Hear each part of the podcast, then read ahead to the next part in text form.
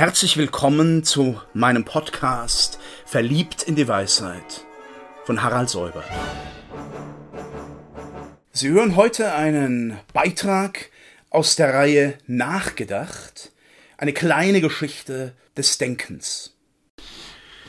Ein Thema unserer Gespräche und unserer Diskurse über das abendländische Denken, unserer Kurzdiskurse, ist ja die Frage der Bildung von Anfang an, der Paideia die Seele, die sich formt und die auch das aufnimmt, was die großen Gedanken in sie hineinlegen. Diese Paideia spezifiziert sich im Lauf dieser Stunden oder Viertelstunden zunehmend auf die Frage von Gott und der Welt. Das sagt man ja nicht nur, wenn man im Wirtshaus sitzt, wir reden über Gott und die Welt, was ja schön ist, mit guten Freunden das zu tun, sondern es ist buchstäblich das Thema der Metaphysik, der Ontologie, Ontotheologie. Und es ist auch die massive Frage, die das Verhältnis von Glauben und Wissen formt, das Verhältnis von Fides und Ratio. In der Theologie sich gewissermaßen überkreuzend, in der Philosophie dann auseinandertretend in ihrer Einheit. Theologie und Philosophie sind bis heute Disziplinen, die mehr miteinander zu tun haben als die Philosophie mit allen anderen und auch die Theologie wohlverstanden mit allen anderen Wissenschaften. Die Philosophie, wir haben es ja seit Aristoteles gesehen, versteht sich als erste Wissenschaft. Also eine Wissenschaft, die ihren Weg immer wieder und buchstäblich suchen muss.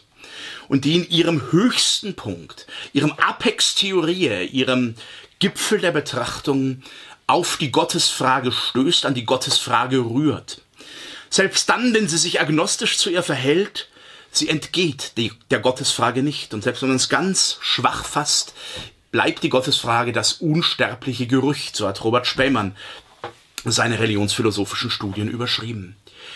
Die Theologie geht von dieser Gottesrealität aus. Sie geht von ihr aus, wo sie sich als Theologie versteht und Gottes Wort und Gottes Handeln als Grundlage ihrer Erkenntnis versteht. Hätte Gott nicht gesprochen, hätte sie selber nichts zu sagen. Aber was sie dann zu sagen hat, das muss sie auch wieder fassen in Begriffe, in Gedanken, die mit der natürlichen Vernunft zumindest anzunähern sind, annäherbar sind. Und es ist ziemlich evident bei den Landschaften, die wir jetzt durchschritten haben, denen des antiken Denkens von Heraklit bis zu den Stoikern, bei dem mittelalterlichen Denken von Albertus Magnus bis zum Nominalismusstreit, dass es wie um eine Türangel kreist um diese Frage von Glaube und Vernunft, Gott und Welt. Das Selbstständige der Philosophie wird dabei auch gerade im Mittelalter schon sehr deutlich gemacht. Und da müsste man auch von dem interkulturellen oder kontextuellen Zusammenhang sprechen, dass es der Intellectus activus ist, der aktive Intellekt, den zum Beispiel und vor Thomas äh, und vor Meister Eckhart die ähm, islamischen Philosophen des Hochmittelalters entwickelt haben. Der Intellekt ist nicht nur Geschöpf, sondern er ist auch selber Schöpfer. Er hat selber eine göttliche Unendlichkeit und deswegen emanzipiert sich in ihm eben auch teilweise die Vernunft von dem Glauben. Der Glaube versucht das einzuholen. Wie ist es jetzt mit der Neuzeit? Ist die Neuzeit ein durchgängiger Weg zu einer Autonomie der Vernunft weg von der Gottesfrage? So könnte es scheinen. Aber eben wirklich nur bei einem sehr oberflächlichen, vordergründigen Blick. Es wird stärker kartografiert werden, wirklich wie in einer Kartografie, was unsere Vernunft als Gegenstand erfassen kann und was über sie hinausgeht. Kant wird vor diesem Hintergrund das Denken von dem Begreifen unterscheiden. Eine sehr tiefe Unterscheidung, denn Denken kann ich gerade auch das, was sich dem kategorialen, endlichen Begriff und seinen Erprobungen an der empirischen Welt entzieht. Die Gottesfrage ist damit in keiner Weise herauseskamotiert. Sie ist aber in diese weitere Vernunft des Denkens hineingetragen. Und die großartigen Philosophen, die nach Kant kamen, Schelling, Hegel an ihren Anfängen, haben darüber nachgedacht und gerungen, wie können wir es, ohne die kritische Philosophie in Frage zu stellen, jedenfalls in ihren Standards zu unterbieten, wieder Gott an den Anfang und nicht nur an das Ende der Philosophie zu stellen, versuchen. Das ist auch ihr Vorwurf gegen Kant. Und äh, wir werden da sehen, was sich damit alles verbindet. Also die Gottes, die Transzendenzspur, sie macht sich gerade um 1800 nochmal massiv deutlich, als man diese Entzauberung der Welt durch die kritische Philosophie gesehen und studiert hat. Selbstverständlich gibt es aber auch in der Neuzeit den Versuch der gänzlichen Abkoppelung. Das kann geschehen durch Dualismen oder Pluralismen. Autoren, die in ihrer Weise hochgradig fromm sind, auch bibelfromm sind, die das aber ganz und gar von dem philosophischen Begreifen herauslösen. Hier ragt gewissermaßen der Nominalismus des späten Mittelalters in die Neuzeit mit hinein. Vor diesem Hintergrund wäre etwa John Locke noch einmal neu zu durchdenken. Der empiristische Weg der Neuzeit. Und es kann einen reduktiven Holismus geben, einen dezidierten Atheismus, der aber schon in seinem Namen die Gottesfrage mit sich führt.